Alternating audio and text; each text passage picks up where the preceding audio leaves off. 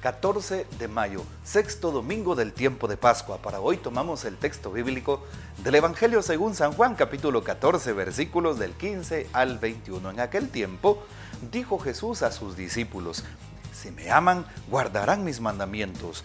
Yo le pediré al Padre que les dé otro defensor, que esté siempre con ustedes, el Espíritu de la verdad. El mundo no puede recibirlo porque no lo ve ni lo conoce.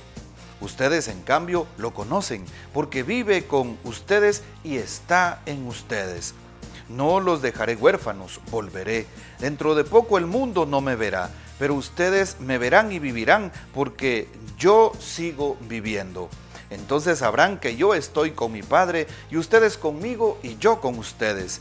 El que acepta mis mandamientos y los guarda, ese me ama. El que me ama lo amará mi Padre, y yo también lo amaré y me revelaré a él. Palabra del Señor, gloria a ti, Señor Jesús. El don del amor es lo que toca el Evangelio de este domingo. Por eso Jesús insiste al decir: si me aman, guardarán mis mandamientos y pediré al Padre el defensor para ustedes. ¿Quién nos ayuda para poder amar, a tomar la iniciativa? Evidentemente, el Espíritu Santo, que solo viene de Dios.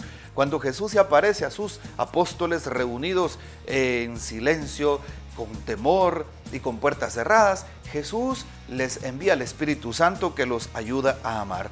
Amar es anunciar la buena nueva. Amar es perdonar al prójimo que me ofende. Amar es tratar de obrar con las obras de misericordia. Amar es entregarnos como Jesús lo hace. Lo dice el canto: amar es entregarse olvidándose de sí.